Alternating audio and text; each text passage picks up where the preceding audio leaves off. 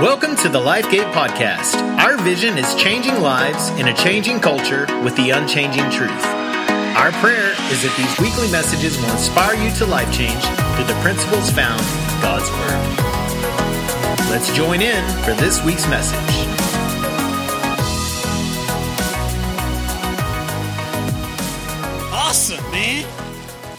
Telling you what, I am excited today to start this brand new series that we are starting called Stories. Now, I know some of you going, this ain't brand new. We did this last year, and I'll tell you, it's not brand new. It really is a continuation. Everybody say continuation chapter 2, a continuation of something that God has been doing in the lives of the people here at LifeGate for the past year or so now. And I am super excited as we kick it off because here's the deal, guys. It's really more than just a message series, it really is a journey. Everybody say a journey.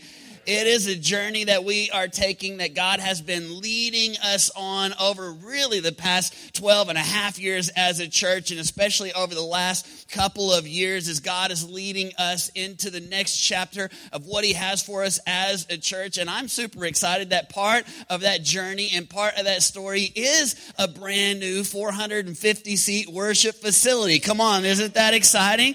Pretty awesome. And it's awesome to think about the fact that last year at this time when we did the first stories series and we challenged you in this way that that, that building out there was nothing but some lines drawn on a piece of paper. But a year later, man, you can look out there and you can see the progress and it is pretty cool to see, isn't it? Pretty amazing to see what's happening out there. And yet, as cool as that is, really is just a building. It really is. It's just some rooms. It's just some walls. It's just it's just some drywall and some brick and some stucco. And eventually, it's going to be some seats and some and some cool audio video stuff. And that stuff's going to be cool. I just got to say but I tell you, it really is just a building. It's just, it's just a structure. There's nothing really, nothing really special about it except what's going to happen within the four walls of that building. And what is going to happen is lives are going to be changed and people are going to come to know God and people are going to come to freedom and to relationship with God and connect into, into a family of believers. They're going to get some of their hurts and some of their, some of their stuff healed and God is going to do a work in their life to show them the purpose that he has for them to lead them forward so that together we can make a difference in the kingdom of God. Come on, right? That's what's important important, and it really is about the stories of lives that are going to be changed. In fact, that's why we named this series, that's why we named this campaign the Stories Campaign, because here's the deal, guys God has a story He wants to tell. He wants to tell a story in Burleson and in Crowley. He wants to tell his story in Joshua and Alvarado and in Cleburne and in South Fort Worth and even around the world that God has a story that he wants to tell. And I'll tell you what's so awesome is that he wants to tell it through us. In fact, look at your neighbor, just tell him God wants to tell a story through you. Come on, just tell him. God wants to tell a story through you. And here's the bottom line. In fact, this was kind of our foundational thought that, that kicked off this whole campaign and this whole journey over a year ago. And that is this foundational truth that, here's the deal, is not about you. Come on, everybody say it's not about me. It's not about you. It's not about me. It's not my story. It's not your story. It's not even our story together. Guess what, guys? His story is it. It's God's story that so many times, man, we get into this trap of thinking that it's all about me. It's my story that I am telling. But here's what I got to tell you is that yes, you are part of the story and God wants to include you and even use you in the story. But it's not about you and it's not about me and it's not even about us. It's about God. It's the story of God that He wants to tell in our lives and in this community and around the world. In fact, the Bible says it like this in Hebrews chapter 1 that Jesus Christ is the what? The author and the perfecter of our faith. That he's writing the story, but guess what, guys? He wants to write you into the plot. Isn't that cool? That is his story, that he's the author, he's the perfecter, he's the writer, he's the master storyteller, and yet He wants to make us a part of the story. He wants us to be involved in the plot of the story that He is telling here on this earth. Last year, we told you what it means to get involved in the plot. We had a fun little acrostic that just used the word plot, and it just simply went like this We're going to pray. So, everybody say, We're going to pray.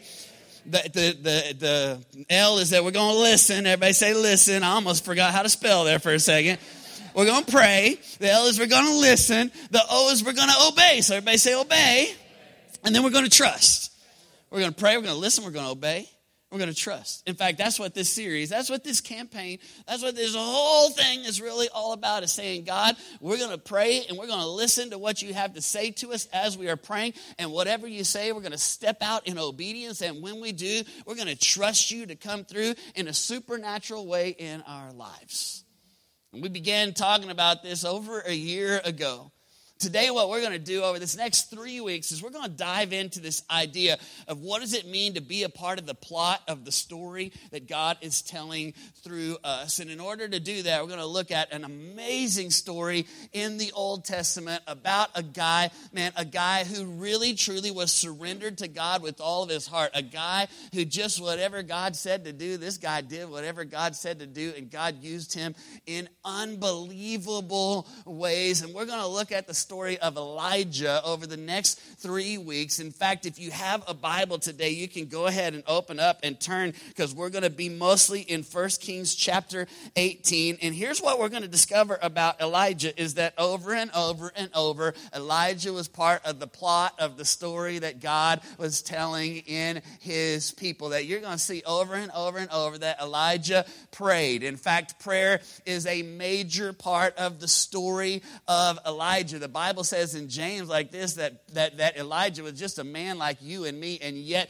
the thing that made him different was that Elijah knew how to pray. And we're going to see this throughout his story that over and over and over that Elijah would pray and God would speak to him. In fact, today we're going to uh, look at a story in just a few minutes of how Elijah prayed and what God did through that. But Elijah wasn't just a man who knew how to pray, Elijah was a man who knew how to listen that Elijah understood that prayer doesn't just involve our mouths, it also involves our ears. And when Elijah would pray, he would open his ears and he would hear that God would speak to him, sometimes even in just a gentle whisper, is what we're going to learn. And yet, every single time that Elijah prayed, he would listen and hear from God. And then when he would hear from God, he would obey and do whatever God asked him to do.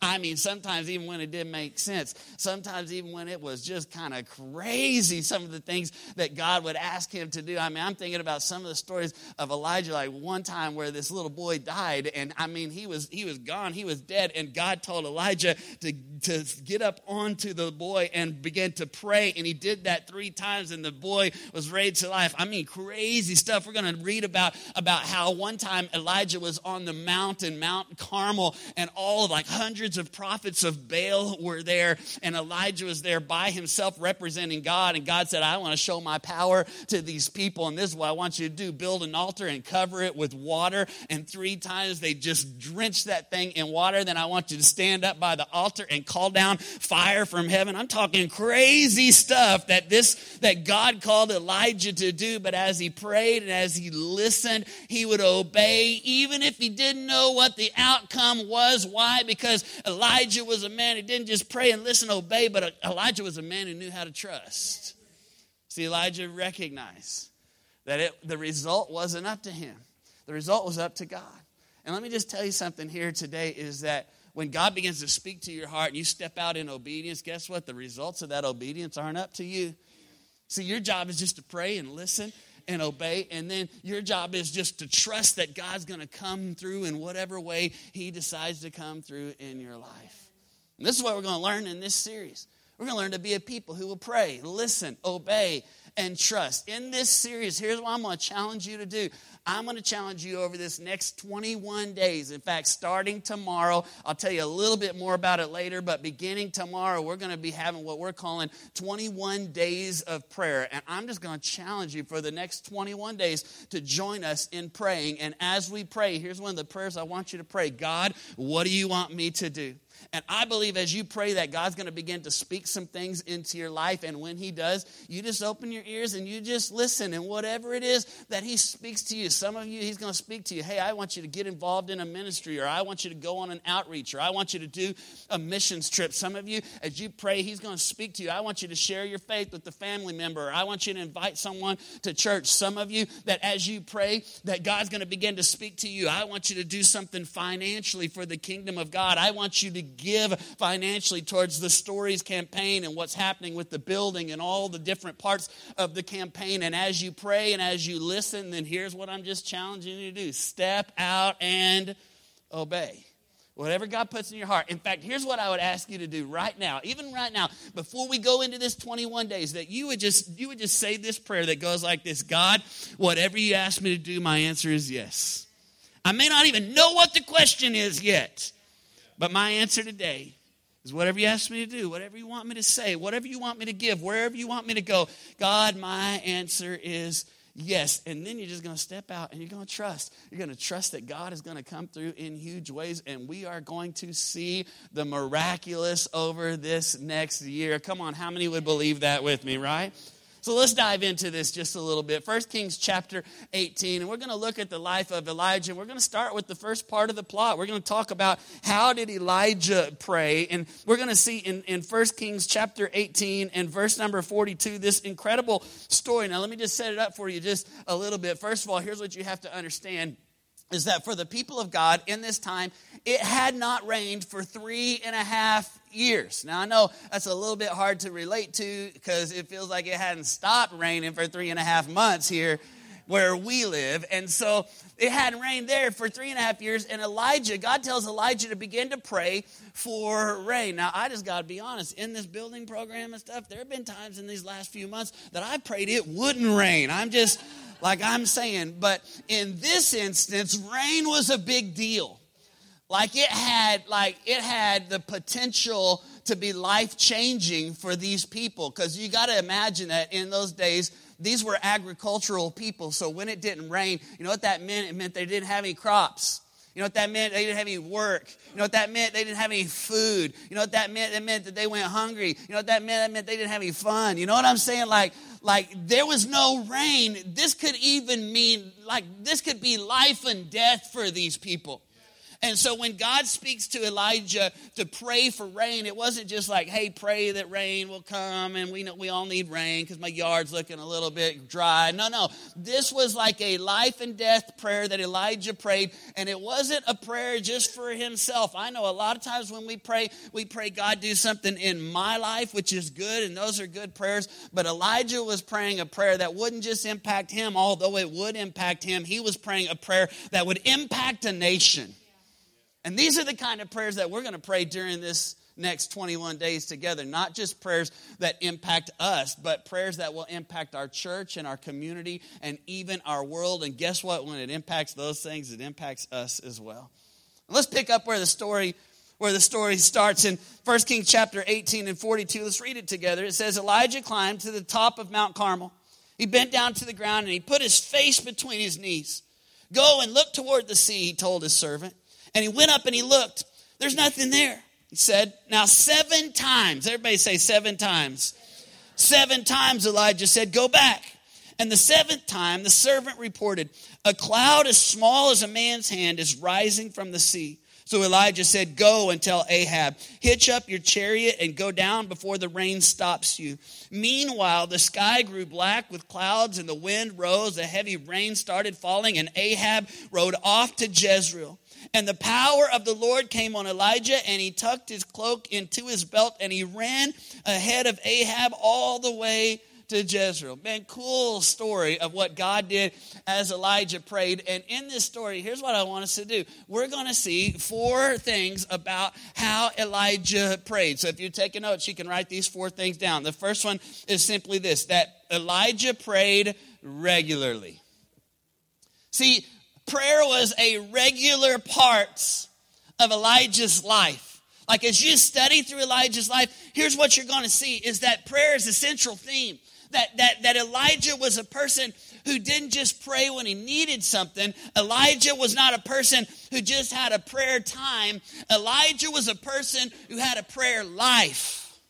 Guess what, guys? If we're going to be uh, make an impact upon the story that God is telling, if we're going to be a part of the plot of the story that God wants to tell in our community and around the world, let me just tell you something. Prayer is going to have to be a regular part of our lives.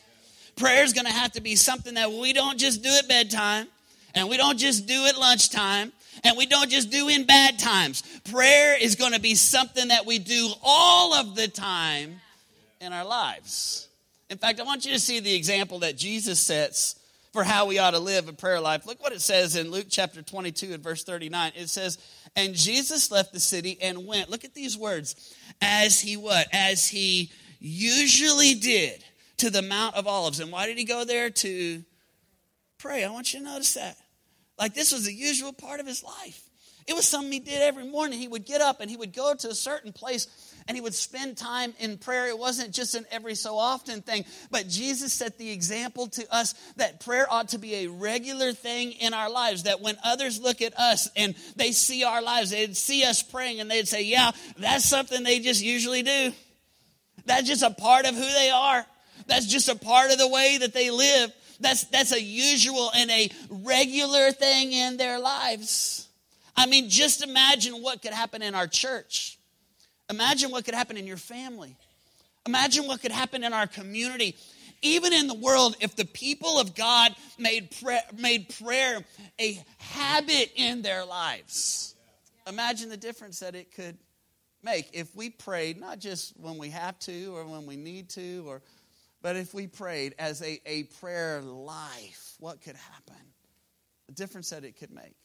In fact, this is one of the habits that I want us to begin learning in our lives as we go through this next this next three weeks together. Here's what I'm challenging you to do to join me in this 21 days of prayer. In fact, as you came in today in your worship guide, you should have got one of these 21 days of prayer guides. Why don't you go ahead and get that out and, and just hold that up so I can see that you got it, all right?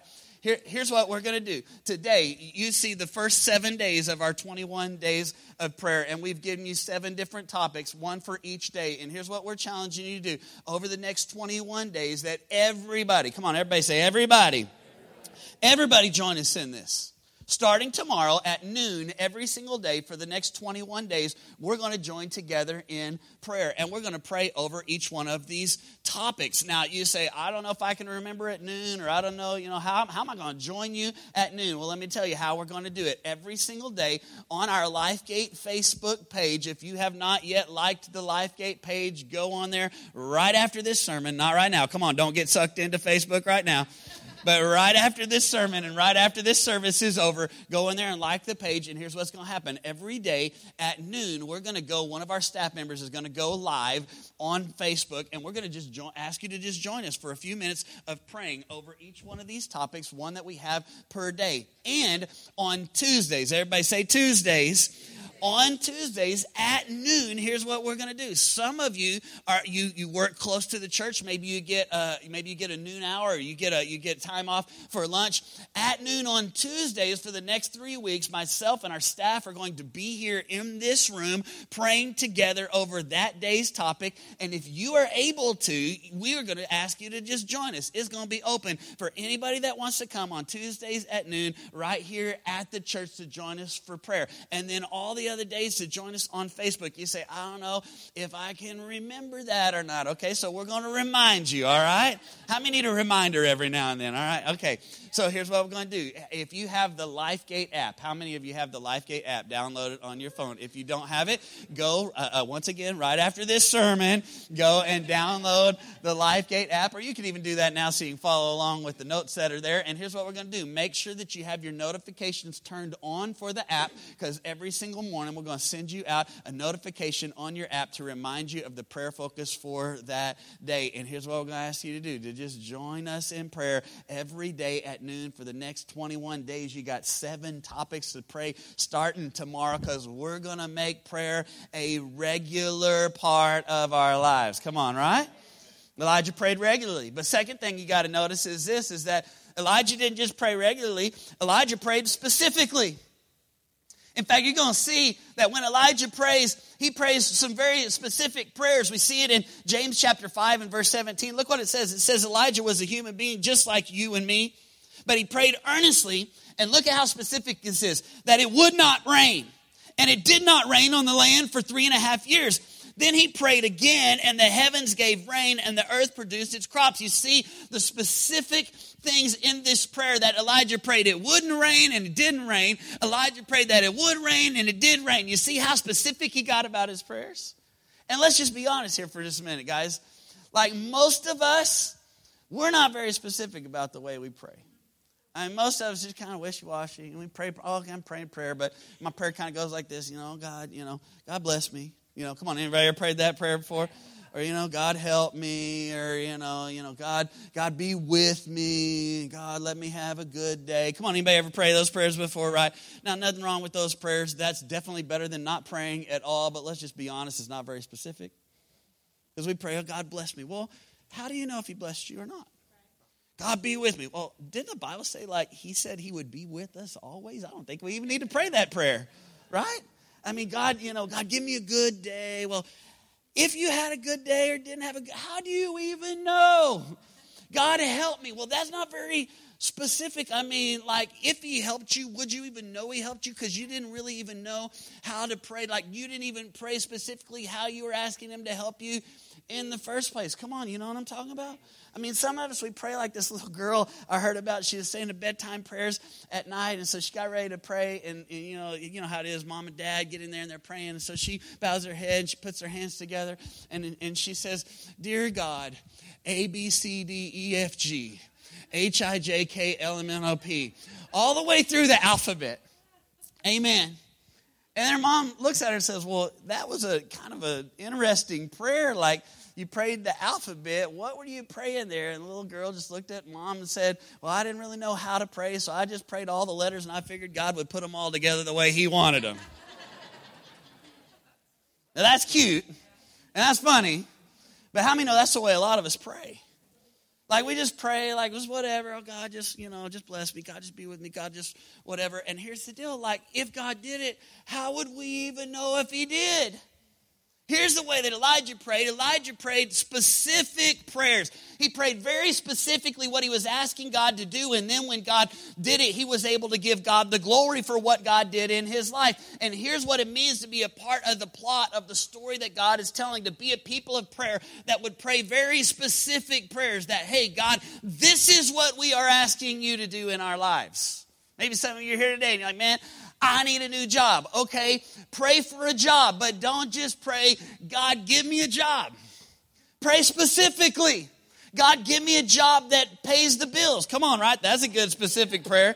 God, give me a job that's going to give me some extra left over at the end so I can be generous and give it to the stories campaign. Amen. We're going to pray that. Very I'm praying that specifically for you. God, give me a job, like give me a job that's going to let me be off on Sunday so I can be at church and off on Wednesday so I can be in a life group. Give me a job that would be one where I like what I'm doing and I enjoy the people that I'm doing it with. Come on, you understand what I'm saying? Specific about the prayers that you're praying. Oh, I need a new car. So I'm not just going to pray, God, give me a new car. I'm going to pray, God, give me a car that is one that I can afford in my budget. Come on, give me a car that runs good.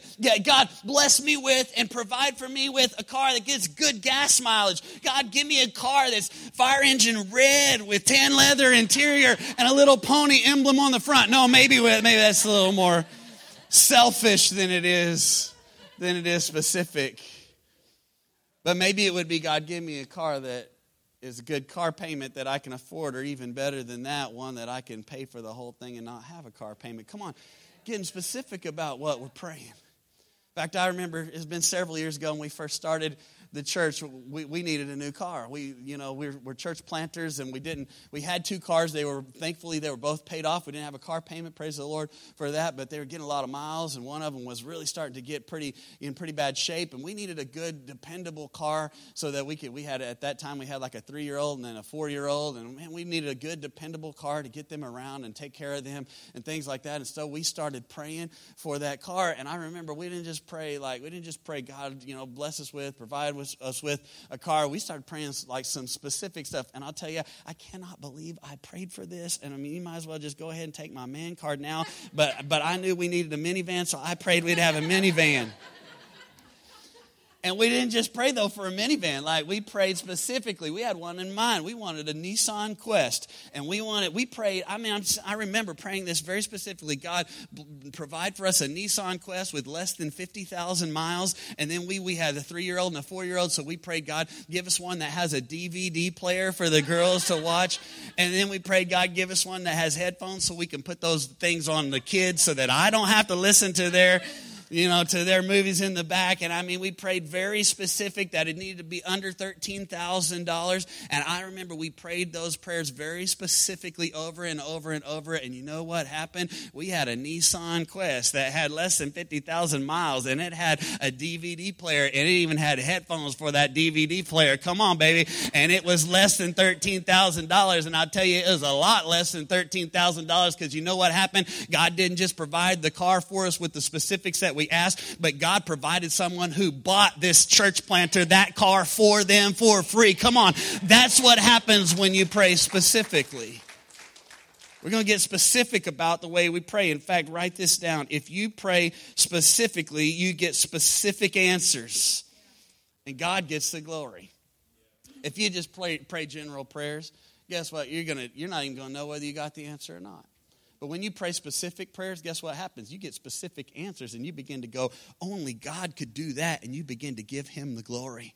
When you begin to pray specific prayers, guess what happens? God begins to come through in big ways in your life and in the lives of others. And this is what we're going to do together over this next 21 days. We're going to pray together, not just regularly, not just every day, but we're going to pray specifically for some needs that God has placed in our life. And here's what we're going to do we're not just going to pray for our selves. Elijah didn't just pray things that would benefit him, although when God brought the rain and when God did the work in the lives of his people, it also benefited Elijah. But the prayer that he prayed wasn't just for himself, it was for the people of God, that God would show himself to nations. And that's what we're going to pray starting tomorrow. In fact, we've broken down our 21 days of prayer into three prayer categories. Each week's going to have a different category. This week, we're going to focus on praying for our church. You're going to see that everyone one of these prayer needs is for our church, for the next generation of our church, for the life teams in our church, for the life groups in our church, for the worship team and the atmosphere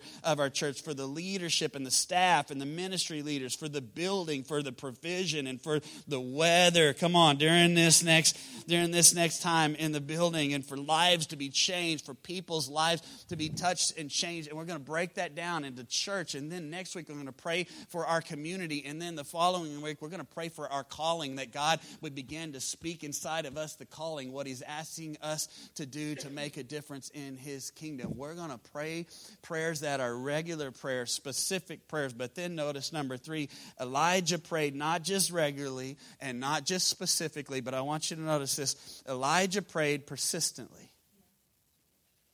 See, many of us, here's the problem, is that we give up way too quickly. In fact, I heard about a, study that was done.